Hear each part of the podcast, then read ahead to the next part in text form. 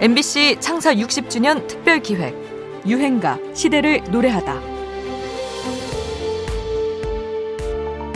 그 이름 지으셨어요? 지어 지어 지어 지어.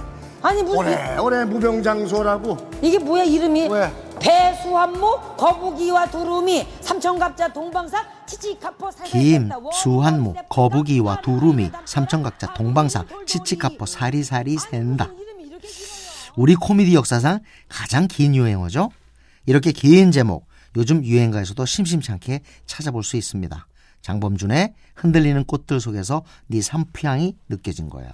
악동 뮤지션, 어떻게 이별까지 사랑하겠어? 널 사랑한 거지. 임창정의 하루도 그대를 사랑하지 않은 적이 없었다. 사실 이전에도 산울림의 창문 너머 어렴풋이 옛 생각이 나겠지요처럼 긴 제목이 없지는 않았습니다만 그래도 대체로 노래 제목은 좀 압축적이고 짧았었죠.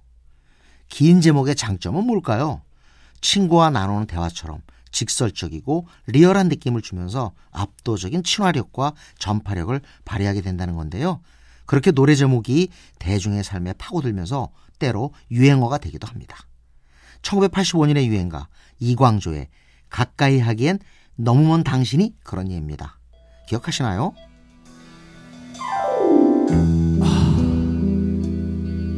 당신 아, 하는 탄식으로 시작한 바로 그 노래입니다. 워낙 노래가 사랑받다 보니 자연스레 제목도 유행어처럼 쓰였습니다. 상대가 부담스럽거나 거리를 둬야 할 때 가까이 하기엔 너무 먼 이런 표현을 쓰곤 했죠. 신문기사 제목에서도 이 표현을 자주 내걸었죠. 언론이 사랑한 유행가 제목이었달까요? 1970년대 그룹 풍선과 해바라기에서 활동했던 이광조는 중성적인 목소리로 소울 창법이 빛나는 가수입니다. 첫 솔로 히트작이기도 하죠. 유행어가 되기도 했던 긴 제목의 유행가입니다. 이광조. 가까이 하기에 너무 먼 당신. 가까이 하기엔 너무 먼 당신.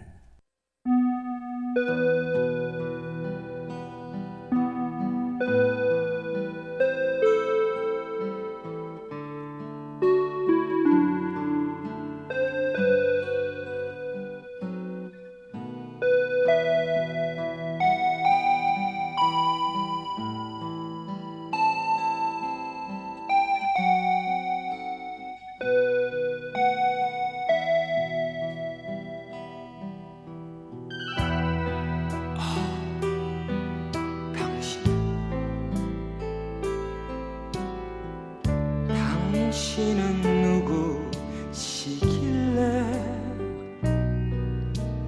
내 마음 깊은 곳에 외로움 심으셨나요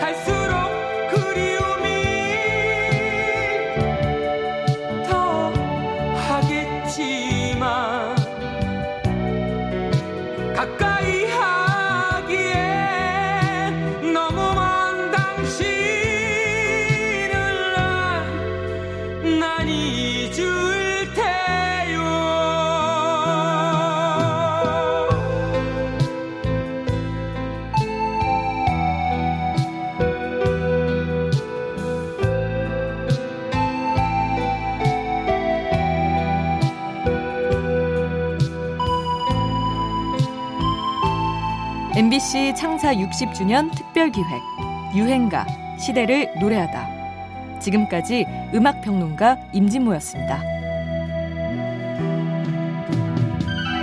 그냥 스쳐 지나가